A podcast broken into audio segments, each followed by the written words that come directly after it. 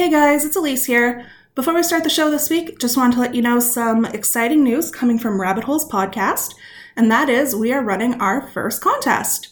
Head on over to iTunes, Stitcher, or Google Play, leave us a five star rating or a good review, and we're going to enter your name into a draw to win some Rabbit Holes Podcast merch.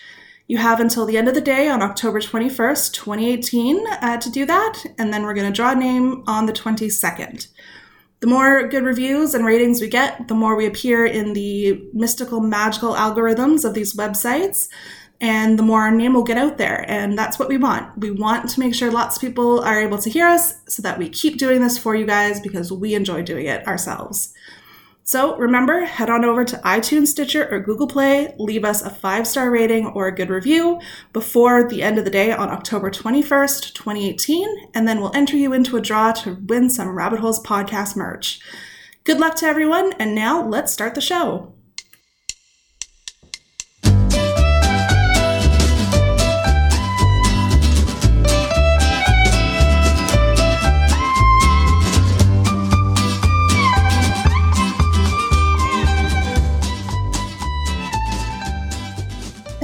Everyone. Welcome to the new episode of Rabbit Holes Podcast. I am one of your hosts, Elise. And I'm your other host, Andy. Hello.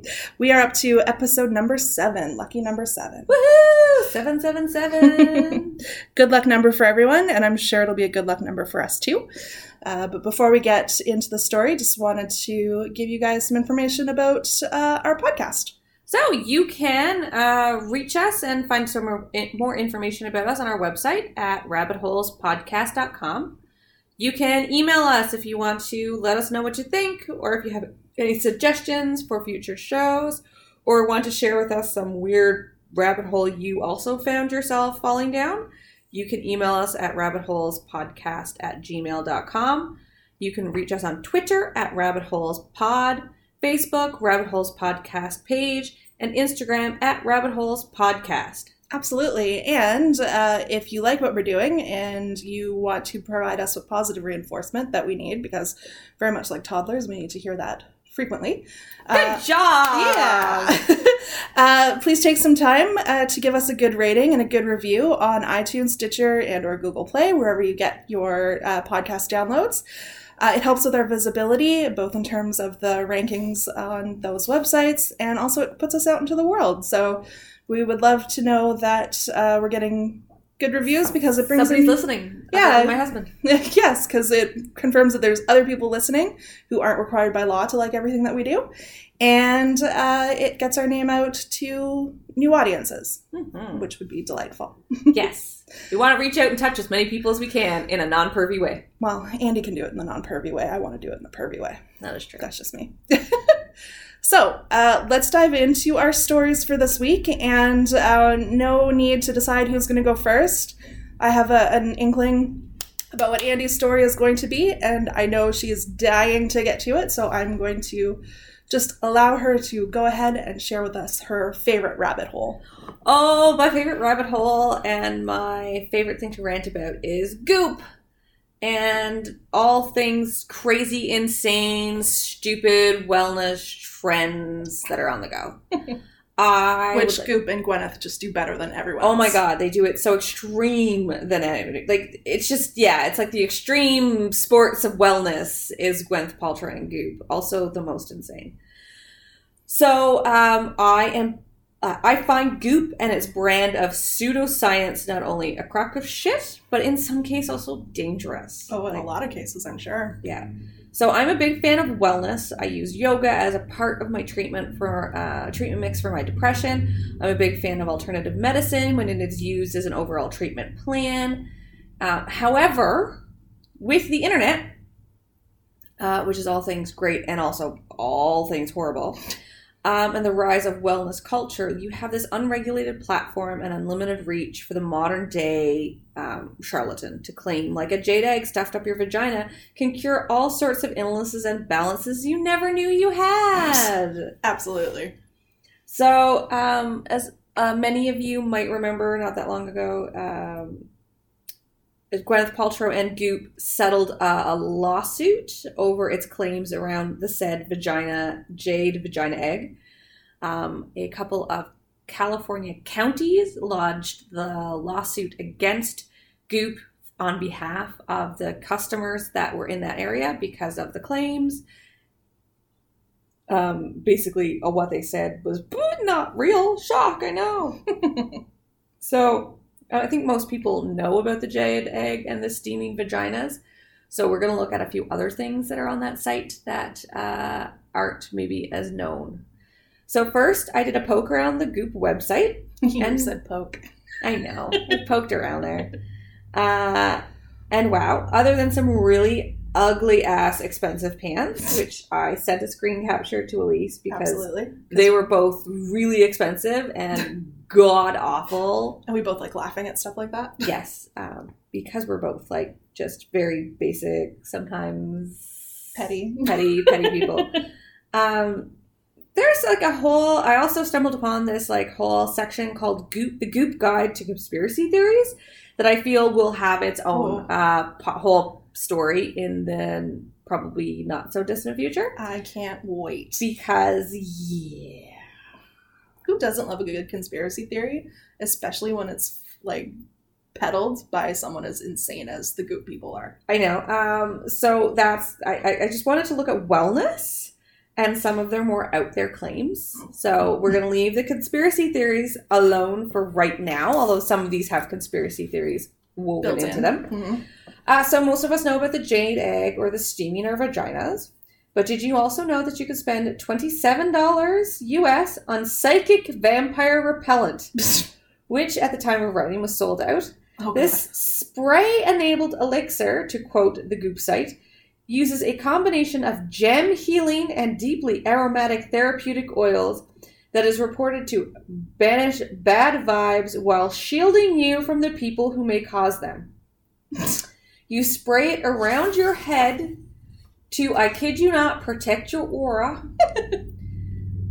the how to use section is my favorite on this product. Direct quote Spray the aura to protect from psychic attacks and emotional harm. Avoid contact with eyes. Do not ingest or inhale. So twenty seven ninety nine. 27 bucks US. Okay, I'm gonna DIY this for you guys. You head on down to your local dollar store. You pick up like one of those spray bottles. You fill it with water. When you get home, you also boil an egg. Cut the egg in half, put it in the water, let it sit for a couple of weeks, and then you just spray that shit on whoever you think is the psychic vampire in your life, and it'll repel them away from you just as effectively for a grand total of four dollars. Yeah. Just just DIY your psychic repellent, and you'll be much better off and send me the remaining $23. Yeah, go on a Patreon and uh, there you go. you, you could you could uh, buy a level for just the mere price of some psychic Psychic vampire. repellent spray. There's also the Goop medicine bag, which is inspired by the shaman's medical medicine bags from various indigenous traditions. This Goop exclusive pouch holds magically charged stones. If you're wondering how those magically char- how those stones are magically charged, they are passed through sage smoke to energetically cleanse them, and then the stones are supposed to be placed on your chakra centers to heal and balance them. So that is a two for one in cultural appropriation. okay, I have these two cute t-shirts that I got for like 18 bucks from Walmart a couple years ago. And I stopped wearing them because I realized after doing some reading online and hearing some things that the patterns on them were in fact cultural appropriation for some African cultures and some Native American cultures. How come I don't get to wear those t-shirts anymore, but this broad gets to culturally appropriate from two cultures to sell her bullshit magic stones? Because I would also wager that these cultures don't actually subscribe to the concept that these are magical properties to their cultural relics and probably wouldn't appreciate this all so much. No. So I want to be with everyone, everyone that I'm a spiritual person, but I find that spending 85 bucks US for a white blonde rich lady to sell you someone else's culture and spirituality is uh, offensive. And Utter odd. bullshit. 85 bucks? Yeah. For some quartz that's magically cleansed So when you use them, eventually, I guess they drain their energy. So to cleanse them and recharge them, you uh, pass them over some sage smoke yourself, and then you put them out into the the light of the full moon to charge them again. Oh, So that's actually kind of offensive to Wiccans. yes, as one. Uh, I find this offensive. So she's culturally appropriated three cultures. cultures. Although I guess that as a white Wiccan, I can't really call cultural appropriation. I'm not sure how cultural appropriation works, um, other than when I'm doing it with you know. Well, all I know is I'm suffering crippling guilt from the $16 worth of t shirts upstairs, and this broad's making money hand over fist. Oh yeah, I need to lose my soul, Andy, is what I think I have to do. I don't know if she had one. Have you seen her? so a few other products to mention are the sex dust, a powder that you can add to smoothies and drinks to excite sexual energy in and out of the bedroom. Again, nothing sexy about dust. Wouldn't want it anywhere near any sort of sexy event. I'm highly allergic to dust, so that would be really bad.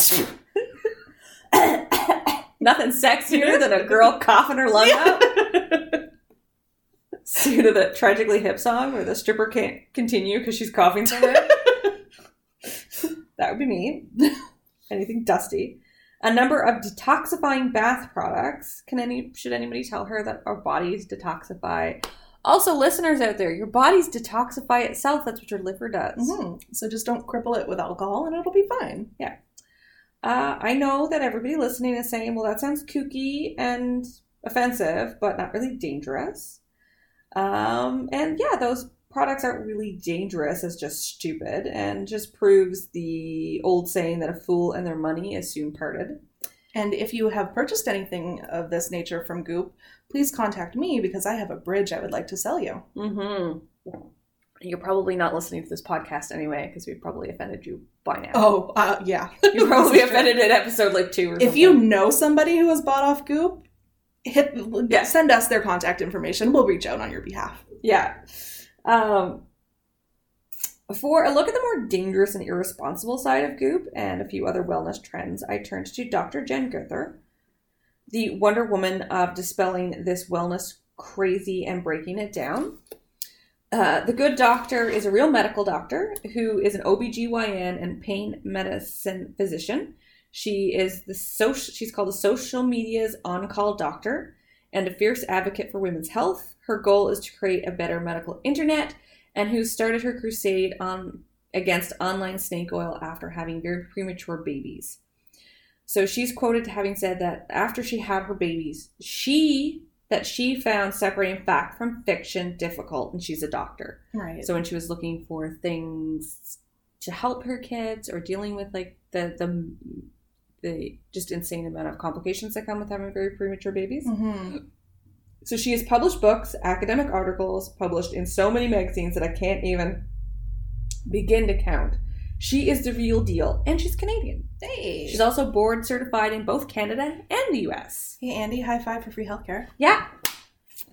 Uh, as for dangerous, I'll cite a couple of examples of wellness slash medical advice articles that are found on Goop. The first one is the medical medium's opinion on the origins of thyroid cancer. Since I have personally had thyroid cancer, this article really hit home for me. This article was Uh, we should say that you've had it and you're Yes. clear. and I'm clear. Yes, I'm fine. um, it really wasn't that big of a deal, to be honest. I actually, when I had my first baby, I totally forgot to mention it to my uh, doctor until at the end of the visit, and then she got mad at me. I'm like, but I don't do any, like, it didn't really affect my life. Like, I had to take no medicine. I really didn't have to do much follow up to it. Like, it's, It's still one of those big medical things Yes, that I know. was looking to know about. I know. I told her at the end of the first oh, appointment. uh, BT dubs, uh, cancer. yeah, I had thyroid cancer. I've had half of my thyroid removed. She's like, how do you forget that? I'm like, I mean, it's kind of on her because you have a very unnoticeable, but it's their Yeah, scar. I have a big scar on my neck. It's just not that noticeable unless you're certain people. um, this article is written um, by Anthony Williams, a medium that gives medical advice based on the divine spirit that speaks to him. Ugh. Yes. Now, so this guy at age of four had a spirit that he calls spirit. Original. This is why you don't like children named pets either. Yeah. Um, tell him that his mother, his grandmother had thyroid cancer. And the thyroid cancer was caused by a virus plus various toxins such as petroleum and what was the other one? There was a couple of other chemicals that he named. So at four, you would know the term petroleum. Right. Um, also, you probably wouldn't remember it. But anyway, so this he started speaking to spirit at four, and in this article there is a proviso that I quote that the Goop, Goop editorial staff has put on it. It's cl- clear that current science does not support all his theories. No shit, this is advice from a fucking ghost, Gwyneth.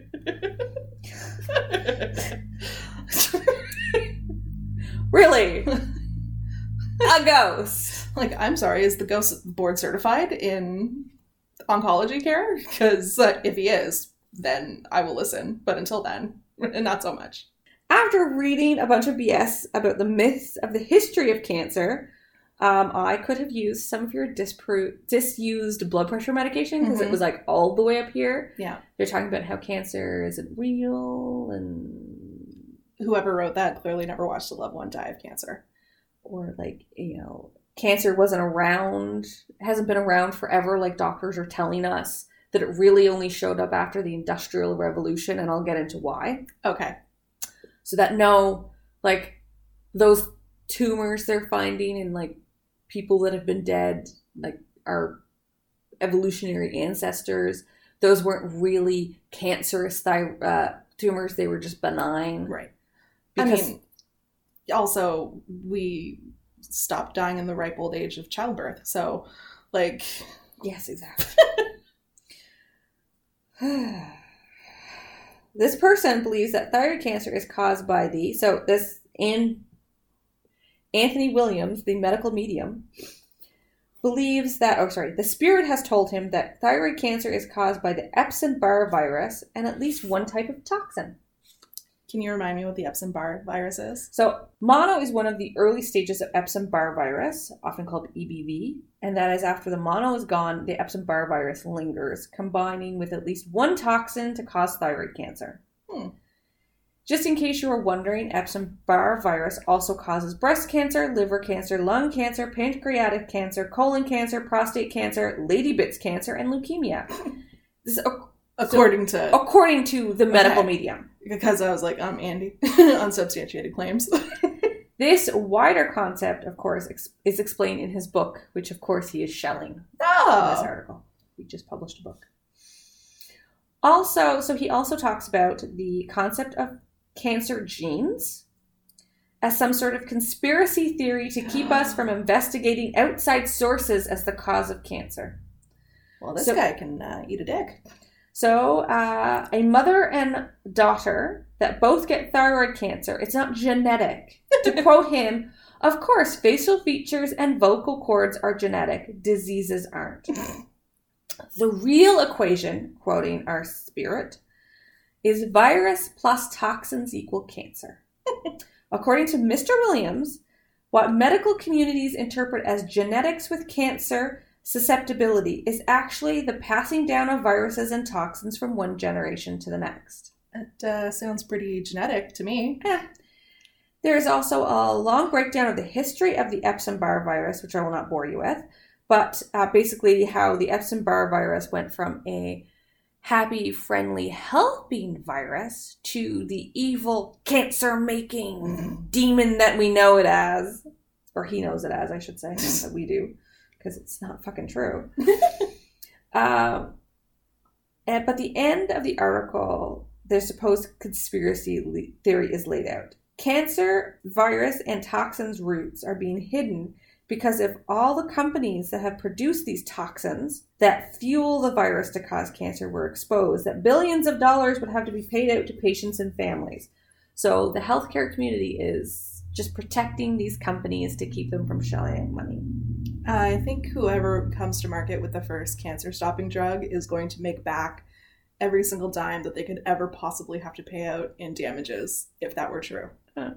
He uses mel- mesothelioma as an example. According to Mr. Williams, This is the one of the rare cancers that's not caused by a virus because it's caused by asbestos exposure. Mm-hmm. Um, and that had a huge payout from companies that mined and put like Asbestos in a wall. Yeah. Yeah, um, especially to people who are mining asbestos. Also, why if you do an old home or an old building, you have asbestos abatements, and that's a whole complicated construction process. Or if you're smart, you tell your handyman, don't punch a hole into the attic space because I'm not paying for asbestos abatement like I did. But when you're doing things like renovating parliament buildings, you have to do asbestos abatement. Yes.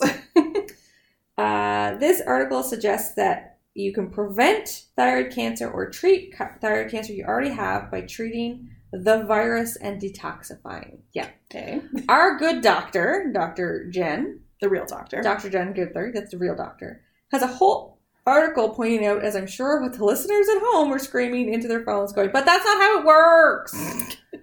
so I post the link, we'll post the link to both articles, and I'll summarize the important points. After pointing out that the whole article, again, written by a man who talks to a ghost, is bullshit, and it's it's obscene almost to use such a large international platform to promote false ideas about cancer and to scare women and men into buying a book hmm that won't help them because that's not how cancer works. Or possibly foregoing. yeah, or proven hurting treatment. them Yeah. because they're going to forego treatment to detoxify and reduce their viral load, which doesn't fucking exist. Right. Sorry for the obscenities, people. This really gets me like juiced up. um, in case you know anybody forgot, I know I keep mentioning he gets his information from a spirit. Yeah. Again, that he just calls spirit, like Beyonce. Right. Only I don't think she's as fly as Beyonce. Who is? Dr. Gunter called a thyroid because because she is an OBGYN and a pain uh, specialist. She's not a thyroid cancer specialist, so she actually got a specialist to Right. give her some opinions on this. So She, She- knew what her lane was and stayed in yeah, it. so she reached outside her lane and got some like specialty uh, advice. So she called Dr. Sh- Shirley and asked him about this hypothesis that Virus plus toxins cause thyroid cancer. And he said, there is no known link of Epstein-Barr to thyroid cancer of any kind. The two most common risk factors for thyroid cancer are high doses of radiation and a family history.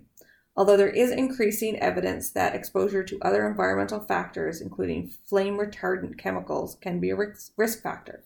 Because you have people like me who have no known high levels of radiation exposure and no Mhm. family history of thyroid cancer, getting thyroid cancer. Outliers to every equation. I'm just the outlier to every medical. I'm like atypical for everything. It is true that some viruses can cause a mutation that causes cancer, such as HPV. And actually, the Epstein Barr virus is currently being looked at for uh, as being a cofactor with HPV to cause some sorts of cervical cancers. Epstein Barr virus may also be linked to a few cancers, uh, other types of cancers, but thyroid isn't one of them. And it's Hmm. just sort of a, a factor that might lead to the early stages, but not actually lead to cancer. Like it's just Oh, one of those things that might help that genetic mutation, I guess. And HPV might be able to interact with EBV to cause some forms of cervical cancer, but they're Hmm. still not sure. They're actually just it's just one of the research Early days. yeah, one of the research veins they're looking at. So Dr. Shirley was more troubled, or equally troubled, or even more troubled by the grossly incorrect information in the post about genetics, the, and genet- and mostly the genetic role in thyroid cancer or other kinds of cancers. So the genetics has been exhaust exhaustingly researched and proven hmm to play a significant factor in if you get cancer or not. Yeah. Just the same with heart conditions and It's like saying water's wet and the sun comes up in the east. yeah. So because of this sort of fear mongering that people like this medium uh, do, it's he, Dr. Shirley is finding, and other doctors are finding that sometimes they have a hard time convincing patients to take potentially life-saving genetic tests Mhm. because it's sort of like a well, if I don't know, then I don't have to deal with it, I guess. But then you've got all these um, non-medical sources saying you don't need to do that; it's unnecessary Mm-hmm. you know, if your doctor is saying take a genetic test, they're usually not that difficult to take. Yeah. uh, just take the damn test. Better to know than not know. Yeah. And quite frankly, you should trust the doctors who have gone through all that training and education and not the guy who talks to someone who's not there or the Playboy bunny who thinks vaccines cause autism. Like, like I'm all for like knowing your body and maybe advocating for your health with your doctor. But if you're coming to your doctor with advice you found on Goop, they will never listen to you again. Mm, you're going to get flagged. Mhm. so, my last note on this article is more a note on how to spot a charlatan. So, if someone is telling you information that sounds wacky, and then they follow it up with, I will tell you how to cure yourself only if you buy my product, There's Then- a big old sign. there's a big old sign that this is just shit. I mean, that person might as well just have a horse-drawn carriage parked outside the local fair at that point. So I mean, he's he's only going to tell you how to eliminate the toxins and decrease your viral load if you buy his book. So I guess the spirit is okay with him making money off of his her. I guess it's wisdom. so and I personally love a good capitalist ghost. Yeah, of course. Of course, this ghost is down with capitalism.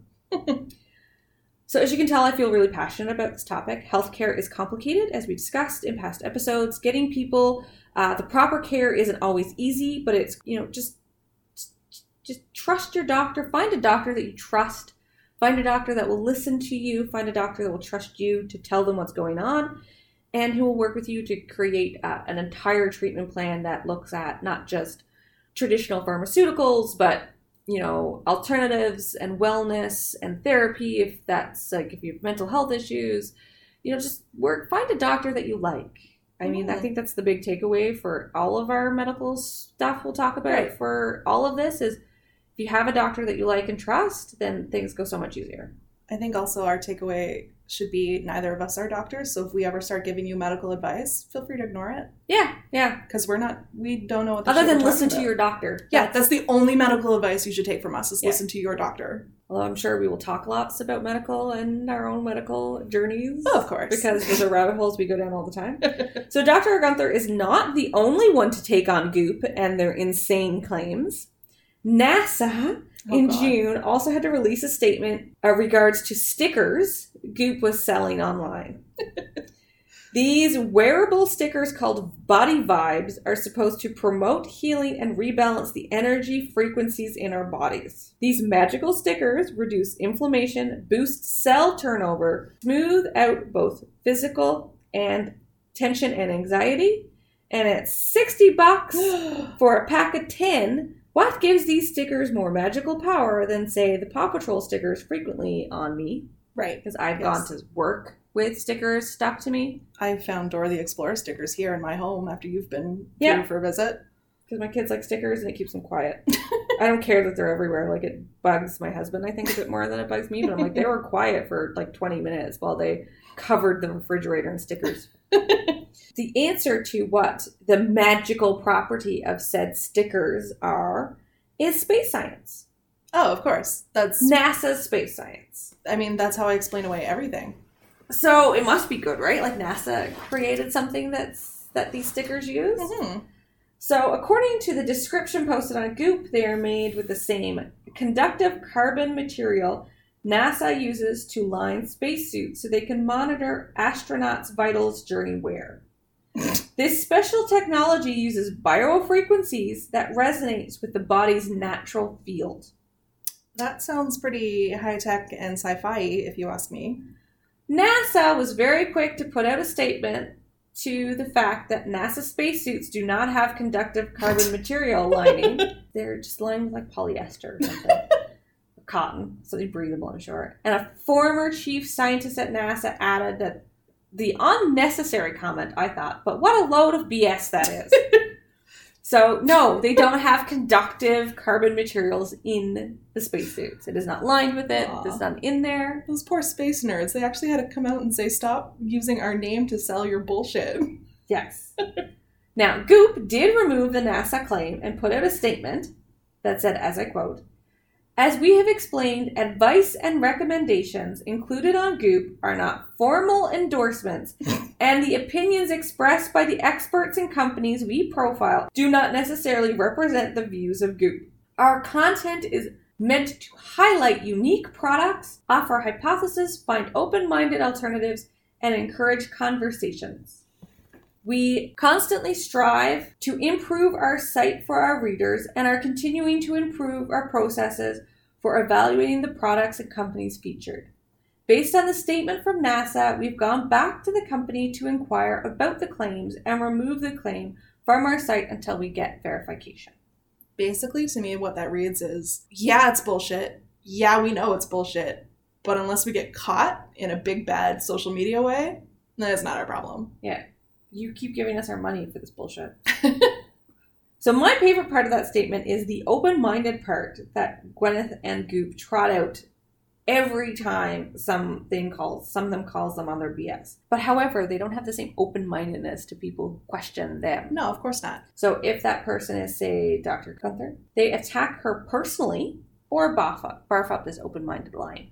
hmm Uh, in New York, in a New York Times profile, Gwyneth has said she doesn't understand the need for fact checking because they are never making statements, they are only asking questions. And in my deep dive, I can tell you what I did not see much on goop.com is a fucking question mark. if it is not a question mark, Gwyneth, it's a statement. It's true. I never heard your uh, inflection go up at the end of any sentences you read off that website. Because there's no question marks. Okay. as we listened in the last weeks when the author was talking about how she'd murder her husband, Right. she did ask questions with question marks. So that self-published murderer author, Does better with grammar than Gwyneth does. yes. So also, again, if there are no question marks, there are no questions, then they're just statements. Yes. So in summary, do not take advice uh, from a man who talks to ghosts that give medical advice, or a woman who thinks that fact checking is not necessary. No stickers are going to rebalance your energy, and a virus does not cause thyroid cancer. If you're told you have thyroid cancer or any kind of cancer, follow your doctor's advice. To quote my cancer doctor, the word cancer is like the word animal. It could mean angry polar bear. That's short of your brain cancers, your really terminal cancers. Please don't buy them Christmas presents. That's your Mhm. polar bear cancers. And then you have kitty cat. Kitty cat, which is often thyroid cancer. You have surgery, as in my case, you remove it, you might need some radiation, but nine chances out of ten you're going to live if you catch it early enough hmm and if you listen to your doctor. So Hmm. if you want a good read, check out uh, the Good Doctor's site. We will post a link. She is super insightful and gives great advice. And I hope that you all enjoyed my rabbit hole rant. and I also meant to include some other wellness trends, but that will have to be a topic for another day because this this goop rant went a little long. But Which is the story of Andy's life when it comes to Goop, because inevitably, if Goop's in the news, I know I'm going to come home to a text from Andy like, you would not believe what this bitch did today. Gwyneth, again, the John Oliver voice, Gwyneth. like, yeah. Yeah. I mean, it takes a certain amount of sheer audacity and lack of giving self awareness, maybe? Like I think awareness? she's very self-aware, but I just don't think she gives a shit. Maybe that. Yeah. I mean, she walked away from a Conde Nast deal worth millions of dollars because they were going to make her fact check the claims of her Magazine. website magazine. Yeah, magazine. Yeah, And so she rather, uh, I mean, she's not hurting for money if she's selling $600 plaid pants and $30 psychic spray, vampire Yeah. psychic and eighty-five dollar. appropriated stones. Yes, But still, like, no common sense says it's a good idea to walk away from a deal with Conde Nast, the world's leader in magazine publishing, because they're going to make you fact check your content. well, because the medical mediums. Right. It's it's really hard to fact check a ghost. Yes. because as soon as you try to fact check any of those claims, every doctor's gonna be like, "That's not how it works." And if the doctor is like on board with it, I would wager somewhere in that doctor's history was either a malpractice website um, Lawsuit. lawsuit or a sanction from their regulating body. It's just the topic of goop just just makes me twitch. I know, I can see it happening right now. And I'm sure our good listeners will hear more and more about Goop as she comes to the news for different things. And I will definitely try to do the conspiracy theories Oh, I can't wait. because Anything conspiracy theory is fun. I can just imagine how crazy this- fun it's going to be. this was a conspiracy theory because it was the, you know, the medical community protecting the big companies Yeah. that spew toxins that give us cancer. Yeah. Except, I mean, those companies are usually one and the same, but that's just an inconvenient fact that no one would like to fact check. so I knew where Andy's rabbit hole was taking her because, I mean, it was bound to happen sooner or later. And then the whole uh, lawsuit settlement thing came out, and I was, we were chatting. So I wanted to look at stuff from my rabbit hole, similarly mind blowing events that happened. And what kind of tripped me along the, the path, the first kind of um, run down this rabbit hole was a news alert that I got. Uh, the article title is Sumter County, Alabama just got its first integrated school. Yes, in 2018 by Antonia Farzan, and it appeared in the Washington Post. And what caught my attention was the whole idea that um, there were still segregated schools this late uh, in the game when the civil rights movement happened in the 60s. So I wanted to learn a little bit more about what was happening down in Sumter County, Alabama. For background, um, getting into a bit of the history. So I'm super excited. This is my first history based story. So I was really happy to go looking for information. Uh, of course, a good place to always start, just for background factual information, is Wikipedia.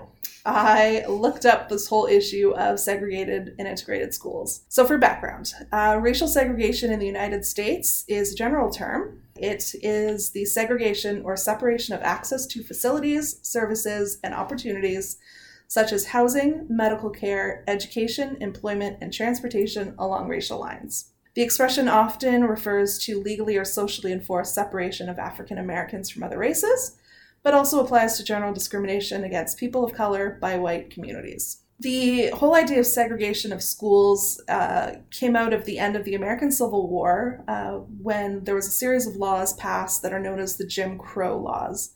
And the goal was basically to disenfranchise the Black or African American populations. There was one large uh, uh, legal suit that happened in 1896, uh, known as Plessy v. Ferguson, and that allowed for racially segregating public institutions, including schools. So, this whole separation of um, races in public institutions like schools was a fact until the 1950s when uh, there was a Supreme Court decision known as Brown v. Board of Education, in which the US um, Supreme Court decided that the whole idea of separating public uh, access to public institutions had to stop. So the decision was unanimous uh, at nine to zero, which I found really great for humanity that nine Supreme Court justices saw the good sense in that.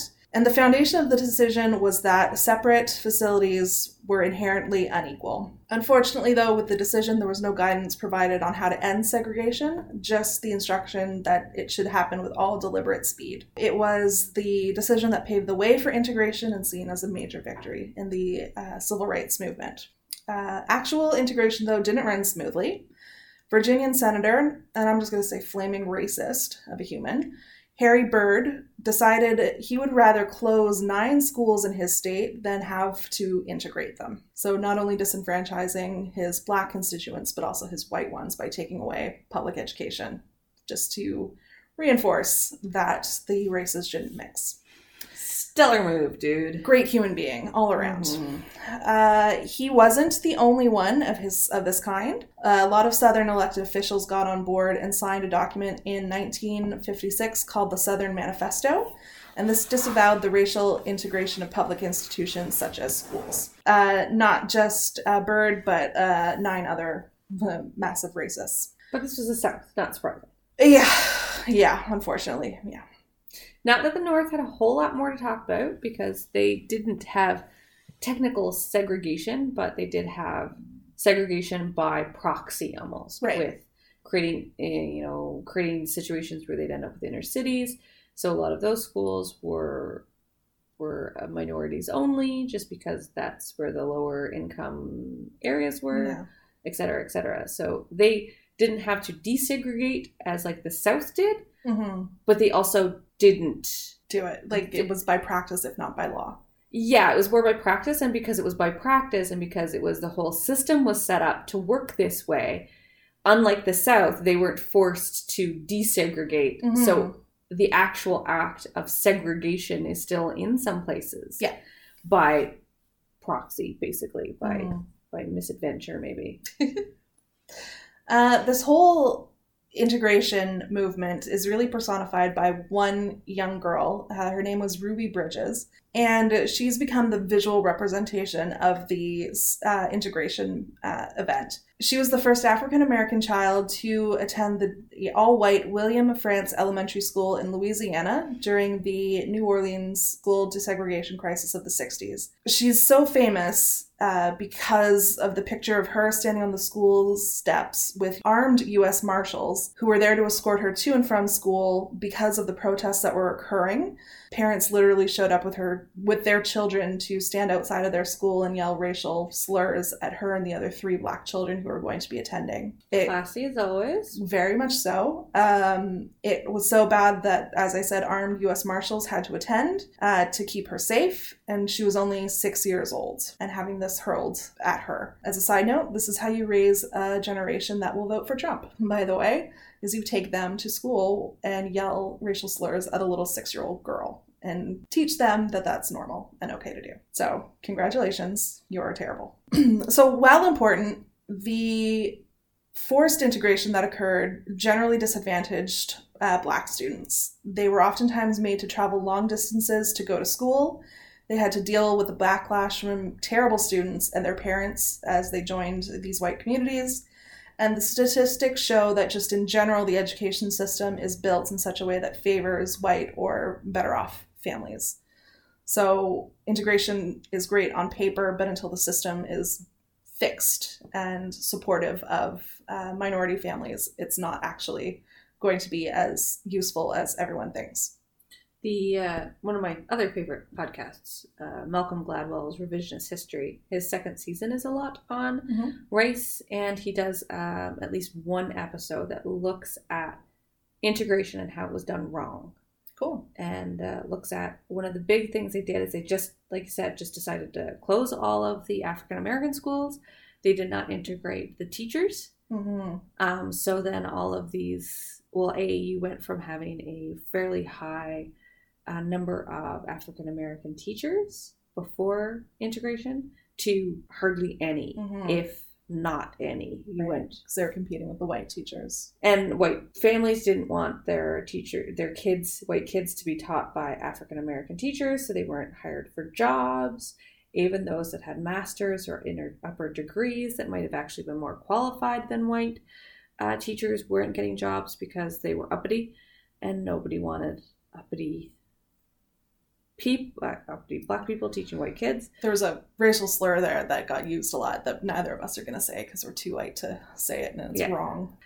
one of the main things is they didn't integrate the teachers. So that's Mhm. one of the ways that they didn't do it properly because then you're definitely putting these minority students at advantages by because just by human nature um, we're more apt to identify with people that are like us Mm-hmm. So these teachers would pick students for things like gifted programs, and it's usually not a conscious bias, but sort of an, an unbiased for those. They would say a white teacher would be more apt to just form a bond with a white student who's gifted, who Mhm. might get preferable treatment. Um, but then if it was an African American or a Latino teacher, they might be more apt to form a bond with a minority student, like an African American student, or just because it's just our, you know, Yeah, I mean, I know It's that everybody says, you know, we're not born with any. Uh, Okay, well, that's horseshit. We are. yeah, because we're born with everybody has that sort of you you relate to people that you have similar that that you relate to because of various base Commonalities. commonalities. And that's an evolutionary holdover from Yeah. when we all lived in groups in the trees and prides of our animal selves. Yeah, so I mean, those were the fam- the communities we created because we all needed to rely upon each other for things like survival. So there are some base. yeah, and it works the other way too. Yeah. Like we're learning more and more how important representation is. So it's not just the teachers choosing the minority students to kind of favor, but it's also the minority students having someone who looks like them Yeah. to look up to and aspire to be like them. So, and it works exactly that. It works the other way because then it's those teachers that inspire them um, to excel, to become part of those programs, Mm-hmm. to make, uh, you know, and that's those those people that they can reach out to. So it works both ways. So I mean, it's representation is super important, and they did not when they integrated have any sort of representation Yeah. of anybody else. So uh, back to Sumter County, Sorry. and that's okay. Side sidebars are always interesting and important. Uh, in Sumter County, with its first integrated school that just opened, uh, the county had been ordered to segregate. No, I'm sorry. The county had been ordered to integrate in 1970 by federal judges, and the decision came down with the following quote. We enter into this order in this case with the full realization that the student body of the Sumter County school system will, in all probability, be composed of only Negro students. So, like we were saying, just the way that the social system worked out at the time, certain classes of people and races tend to congregate together. And so, when the justices decided that integration was going to happen, they recognized the fact that that was the case in Sumter County. The decision itself also predicted that what white families were in the area would leave, and the results of integration would be white flight in the county. And uh, this is pretty much what happened. Traditional white public schools were closed because there were just no students enrolling as of the fall of 1970, which was the first school year after the decision. At that time, only four students, four white students, enrolled in the public system in Sumter County. So the school was no longer technically segregated, but they didn't have any white children enrolled. So here's the difference between legal and practical uh, ideas. So you might be asking yourself, did all these white families actually leave Sumter County? And if not, were they all homeschooled? Like, where did these children go? What happened was that parents just chose not to send their kids to public schools and instead sent them to private institutions that weren't subject to the Brown v. Board of Education decision. Because remember, in that decision, it's just the public institutions, such as schools, that were affected. This wasn't an odd occurrence in the South. This happened quite often, to the point where there was even a nickname for these types of schools known as segregation academies.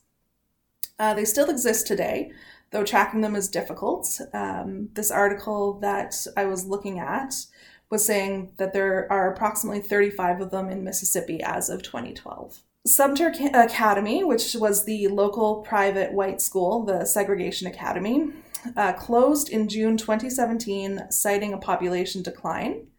The headmaster, and I'm going to say flaming racist again, was a man named Glenn Sanders, and actually went to a reporter who put a camera and a microphone in his face and said publicly the following The sad part about it is there's always been a need for this school in Sumter County, and now it's not here, and quite honestly, it's almost like someone died.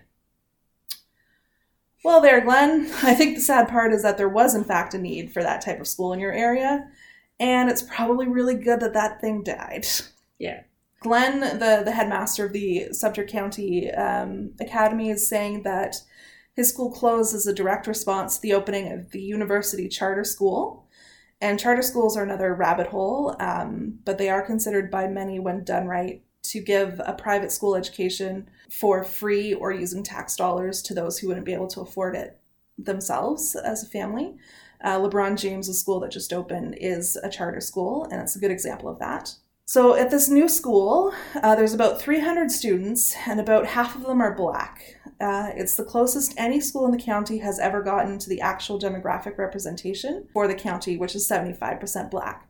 So it's still not fully there, but it's at least closer than anyone else has been. The article in question that caught my kind of fancy to do a rabbit hole on was a little bit clickbaity to say it's the first integrated school. Well, no, the, they had been integrated, just Yeah. not in practice, though they were legally. But it was still an interesting little Kind of side sidebar and look into how racism has been alive and well for so long in some of these areas. I think we also, uh, well, Canadians, we, we feel superior to Americans in so many ways on, on things like racism front. We're, Mhm. we're not We shouldn't be. much. We really shouldn't be. We're, we're Um, better in some pockets, but not great. And like slavery still existed in Canada. Yeah. Like, let's stop pretending like it didn't. Africa Town in Nova Scotia wasn't the best place to live. Yeah, and then it just got bulldozed. Yeah. But in parts of Nova Scotia, they had slavery because of people coming. Like, just like stop stop pretending like we didn't Yeah. have it at all. Um, but what I was gonna say is, it's. I think we also think that it was so long ago when it really wasn't. hmm Something else that we might have think of happening as uh, so so long ago, but in fact ended fairly recently, uh, was the First World War. Fun Hmm. fact. Uh, you might be asking yourself, how is that possible? There was a Second World War after the first one, and there's been a few other large events that have happened since then. I remember reading a couple years ago an article about the First World War having just come to an end that year and was full flabbergasted. So it felt like a perfect little uh, detour down a rabbit hole to talk about in this episode. Again, for some historical background, I went to history.com, uh, and I'm assuming this was posted before the network became dedicated to ancient aliens and chop shops. Probably been around for a long time. Uh, here's a potted history of the First World War for you. It started in 1914 with the assassination of Archduke Franz Ferdinand. This triggered a um, series of national alliances that brought all of Europe into conflict with each other. Germany, Austria Hungary, Bulgaria, and the Ottoman Empire fought as one coalition known as the Central Powers. And they fought against Great Britain, France, Russia, Italy, Romania, Japan, and the United States, known as the Allied Powers this war was probably the bloodiest uh, humanity had ever seen, and that's down to the new technologies and the battle strategies uh, that were employed, including chemical warfare, automated weapons, and uh, the extensive use of trench warfare in some really muddy, boggy uh, environments for multiple years. The war ended in 1918. At that point, approximately 16 million people had died, and the Allied powers, so the Brits and the Americans and their allies, were declared the victory. In the resulting um, treaty negotiations, uh, Germany was seen as the primary aggressor of the war, and because of this, one of the pieces to the treaties included clauses that Germany would pay back France and other uh, affected countries for their troubles and these were known as the reparation payments. I found a really interesting article online through The Atlantic uh, that originally appeared in 1920, and it was authored by F.W. Taussig, and the title is Germany's Reparation Payments, and it describes exactly what was expected from Germany and what the possible benefits and problems would be. So, before we get into this, remember that all of these are $1920.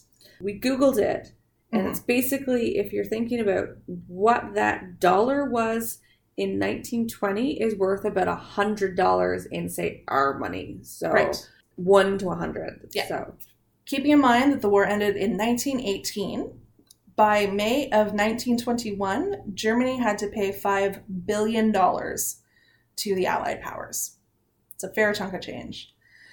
In order to cover that cost, uh, they were allowed to turn over military assets to put towards the bill, and this included sheep, coal, cattle, anything that was movable and that could be sold. They expected their kind of uh, these goods to be valued at three and a half billion dollars. So the extra 1.5 billion could be put on credit, um, in essence, by being paid out in interest-bearing bonds. So not only did they have to put out 100 or 1.5 billion in capital, but they were also going to be charged interest on that. Between 1921 and 1926, Germany would then have to issue an additional 10 billion dollars in bonds at an interest rate of two and a half percent, which doesn't sound like a lot, but when you start talking in billions, it's a shit ton of money. yes. yeah. Yeah. There was also a clause in the treaties that said that Germany would have to pay an indeterminate amount, uh, but expected to be a further $10 billion, when a committee that had been set up to monitor the reparation payments decided that paying the money wouldn't sink the German state. Uh, and keep in mind at that point, they would have paid out about $12 billion in a six year period after having just lost a major war. So it sunk them anyway. Yeah, they were never, yeah, they were set up for failure before they even, the ink dried on those treaties. Uh, Taussig, the article's author, says a, a considerable period of transition is thus provided for, during which Germany may prepare to pay and the Allies themselves may prepare to receive. Which is just dumb, because if you want to hand me $12 billion, I'll just take it. Like, Yeah. I don't, I don't need to, like, the only thing I'd have to do is quit my job, but that's about all I'd have to prepare for. Uh, the article then goes on to describe Germany's economy, which was weak given that they just lost the war, and any trade potentials. It's an interesting read if you're a history nerd like I am and you want to check out the nitty gritty. It's pretty well done. And um, The Atlantic from 1920. It's a good article. So, why are we talking about all this in relation to uh, crazy things that you can't believe just happened? Uh, well, in 2010, what caught my attention was an article that came out in Time magazine said, Why did World War I just end? by Clara Suddath. So it took Germany 92 years to finish making all of their reparation payments um, because, as per the conditions of the 1919 Treaty of Versailles, the books on World War One couldn't be closed until that last payment had been made. And that didn't happen until 2010. There were, of course, some lapses in payments, like 1939 to 45 comes to mind, uh, when Hitler just stopped making his payments. I wonder why he. it's not like he wasn't trying to dominate the world or anything. Right. He wasn't going to give a hand up to his allies, to his enemies. Yeah. Also, the fact that the reparation payments had crippled the German economy was a major contributing factor to him coming to power. Yes. So, uh, Germany started making payments consistently again uh, in the 1990s. The last payment totaled $94 million, was the final sum owed. Uh, and it was owed on that extra $10 billion worth of bonds that the state had to issue after the first cash payments went out. Um, a bunch of American bankers had bought them up, bought up those bonds in the 40, uh, 30s ish, like the JP Morgans of the world. And so they were holding on to those, waiting for them to be paid out by the state. The original reparation payments were supposed to have totaled $63 billion, uh, but was eventually reduced to $33 billion so 330 billion uh, in today's money. The first Which payment, still a shit Oh, lot of money. oh god, yeah. Uh, the first payments were made in 1921 by just printing money, and it completely tanked the German economy that was already struggling. There's a really famous picture of a woman with a wheelbarrow full of paper marks going through Dresden, like the bombed. out, I think it's Dresden, the bombed out background, and she was on her way to buy a loaf of bread. Like you, the money was worthless. The paper money was worth nothing. And funnily enough, that was Trump's recommendation recently to his finance people to stop the debt from hitting a trillion dollars sooner than predicted. Just print more money, it'll be fine. That's how you devalue your economy. yes, but when you don't understand simple principles like that, it seems like a really good idea. Because I had that idea when I was like five or six, and my parents were talking money in front of me. I said, why don't we just print more money? And then I got the explanation like, the state can't do that. Yeah. Um, so Germany made the first payment in 21 by printing money. They ended up defaulting for the first time in 1923 and then completely stopping by 1933 when Hitler came into uh, power. Following World War II, uh, Germany was split into two, um, with the East going to the Communist bloc and the West remaining a democratic nation. And at that time, they told the international community that they wouldn't be making payments until the country could be unified at some further point. So they said, thanks, we've still got the bill, but we're not paying it if and until we're able to unify again. So cut to Well, 1995. that makes sense because the communist side probably was like, I'm not chipping in on that. And then Yeah. the democratic side was like, I'm not paying this whole thing myself. Yeah. You. Basically paying myself myself. Like, like a divorced couple trying to figure out child support payments. yeah. uh, so cut to 1995, the wall between the two Germanys comes down and the payments started up again.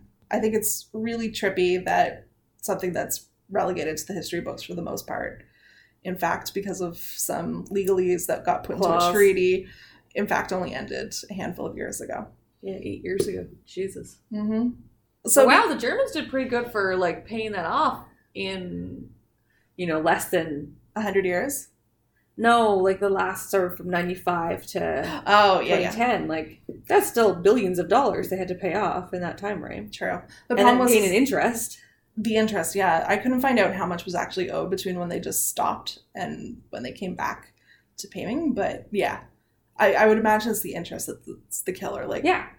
because two point five is the interest bearing bonds.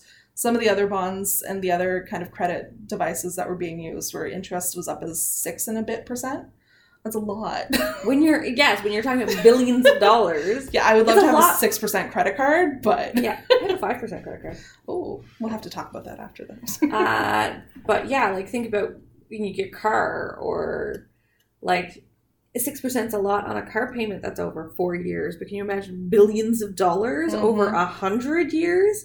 So you're carrying that interest payment, Yeah. especially if it's an interest on the original loan amount and not just the loan that's out the amount that's outstanding. yeah, mad props to Germany. Yeah, This is why they've Like- become the economic twenty in under twenty years they managed to pay off whatever billions was remaining, Remaining. which I'm assuming was probably still quite many billions. hmm Well, they have been the driving force behind the European economy for quite some time. Yes, all down to Angie Merkel, the badass bitch in charge of the Germans right now. Yes. So, because I believe in the rule of three, I felt like I couldn't just leave things there and I had to find one more tunnel to go off on in this rabbit hole. Unfortunately, when I Googled, I can't believe this just happened, nothing really interesting or fun popped up.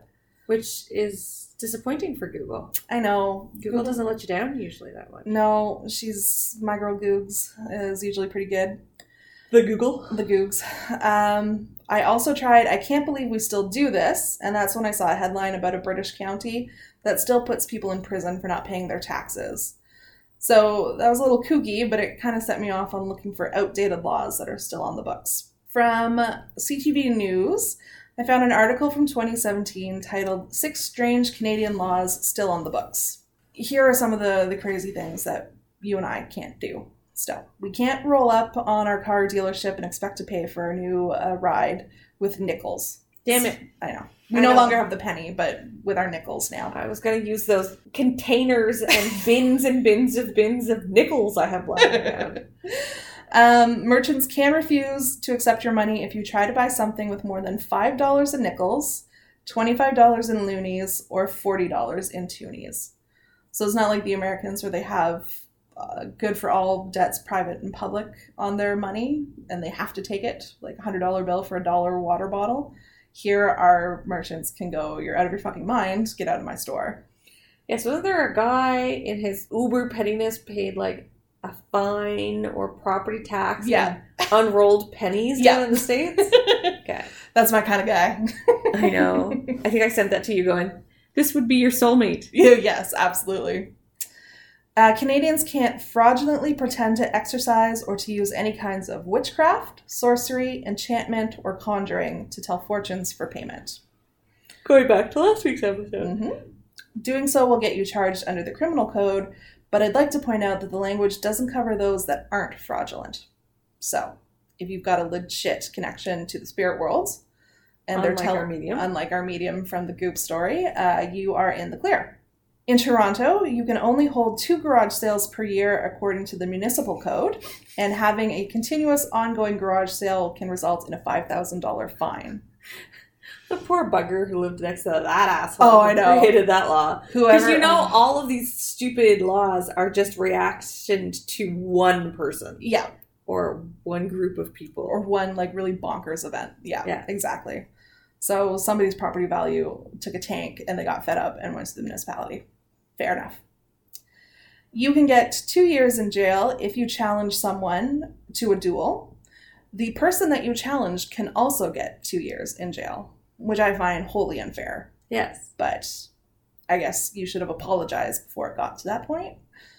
Is the theory behind? I don't know. Much like the European Union uh, and their laws to protect the production of champagne, there is a series of laws in Canada called the Maple Product Regulations. And these laws state that no person shall market a fake maple product in import, export, or interprovincial trade in such a manner that it is likely to be mistaken for a maple product. We are very serious about our maple. We are. We have a strategic maple reserve, much like the Americans have for gas. And we have for gas too, but we also hold back a certain amount of maple product a year just so that we never have to have a drought in the market. I mean, you just don't fuck with our maple syrup. Like, you don't do it. Uh, sneaking up behind the queen and yelling boo can get you 14 years in jail. It's part of our criminal code that we are prohibited from intentionally alarming or frightening the queen. which she's 92 years old at this point. It's probably practical law to have on the books and probably shouldn't go anywhere. Yeah, but she'd also probably turn around and deck you too, even True. at 94, because I think she'd imagine to hit you with your purse or something, like very Sophia from Golden, Golden Girls. Girls, she, yeah, she seems pretty feisty even at her stage of life. So I saw her in 1995. It was like the Cabot 500 celebration. I Mhm. sent you the picture. It was sort of grainy, but she was like really unaccompanied with. There was hardly any security with her. It was Right. just Sheila Copps and Brian Tobin. I also live with the shame of knowing that if my car broke down, the Queen could probably fix it better and faster than I could. Yeah. Because I couldn't do it at all, and I would have to call someone in. And if she was going to be around, I would ask her to do it. But Uh, so those are the six laws on the books that are a little wacky. Uh, back in March 2017, our Justice Minister announced plans to review the Canadian Criminal Code to remove what are known as zombie laws. And zombie laws are sections of the law that remain in effect but are deemed unconstitutional or out of date. I personally think we need a set of laws to protect us from the zombies, but uh, this is apparently a different type of situation. We're still waiting for the updates to that code. Our political climate has changed, and I don't think our ruling party has the juice to get it through. And when you open up a bill that big, it will take forever and you will argue it to death. So you have to have enough juice on your side to do it. And I don't think we're there anymore. I've only de- dealt with like rules and regulations and bylaw changes to clean up stupid stuff that don't make any sense. Yeah. And that's hard enough. Yeah. So imagine opening up the, Criminal Code of Canada. right, with the parts about abortion and Yes. any other hot topic issues plugged into it. It's not Yeah. going anywhere. So I just find it surprising how ever so often something comes up in relation to our everyday life that you would think is relegated to the history books, but there it is, front and center, right in your face. Day to day life is impacted by it. So, so yeah, that uh, that was my rabbit hole for the week. Well, very interesting. The fact that the Great War just well ended, so I guess it was really pretty great. And it's not in a good way. Just True. And I mean, it felt like it's pretty recent, but it was eight years ago that it happened. So I know. now Still. the history is becoming history. Also, we're old, so Oh, like it just feels like 2010 was just a little while ago, and then you're like, no, no, that was eight years ago. Jesus. Yeah, you start doing the math and you're like, Yeah. I am ancient. Yeah. um, so, uh, if you liked our stories, you can get a hold of us. If you want to send us any feedback, please do, but please make it nice because uh, Elise is very fragile. I am. Um, I will cry. yeah. uh, you can reach us at our website, uh, rabbitholespodcast.com, email rabbitholespodcast at gmail, Twitter at rabbitholespod, Facebook, Rabbit Holes Podcast page, and Instagram, Rabbit Holes Podcast. Absolutely. And the show notes for this episode will be up on our website. Oh, yes, sorry, forgot to say that. And when we say show notes, we mean the links to all the articles that we Yeah. used. Uh, if you like what we're doing and you want to help us out, you can head over to our Patreon page and become one of our patrons. Uh, we're on Patreon at www.patreon.com forward slash rabbit holes podcast, or you can connect with us via the support tab on the website. We have lots of fun stuff coming to the not so secret secret part of our website for our patrons of the Velveteen tier and above. We just filmed filmed. We first we just recorded our first uh, Patreon episode. No one wants to see me on the camera. I don't know. I'm digging this like podcasting fort situation. I do like up. the fort. I just would like to have cleaner hair. Sure. So maybe we'll do full hair and makeup and then record one episode. Yeah. In our little fort. It'll be a real juxtaposition of the classy and the janky, and it'll Yeah. be fun times for all. Yeah, we'll dress up, Yeah. drink some fake champagne. We'll just dress from above. Yeah. And then yoga pants on the bottom, which is how I attend meetings when I'm at home yes, at of work. Yeah, for Yeah. sure. Uh, so yes, uh, we just recorded our first Patreon episode. Uh, you can access that if you're one of the first three tiers. Um, tiers, the first two tiers, you can pick Maya story or Andy's story, and then if you're at the third tier, you can get both of them. So check that out. If you uh, like what we're all about and you want to rep us out in the big wide world, you can pick up some merch, including shirts, mugs, a little cute little notebook that I've been eyeing and I think I'm going to pick up for myself. And stickers. And stickers, you can pick that stuff up from redbubble.com forward slash people forward slash rabbit holes pod or from the merch link on our website. And um, it would be great if you could go and give us a good rating or a good review on iTunes, Stitcher, and or Google Play, really wherever you're downloading your pod from. This will help with our visibility. It'll get our name out there and it'll get us noticed for the um, rankings and ratings on our big three podcast distributors, which also helps with visibility. So please and thank you. Yes, and also, you know, gives us validation that we're not just screaming into the void or, you know, shows people love us, uh, which we're big fans of uh, validation. So remember, everybody, if you don't know where you're going, any road will take you there. Have a great day. Bye, guys.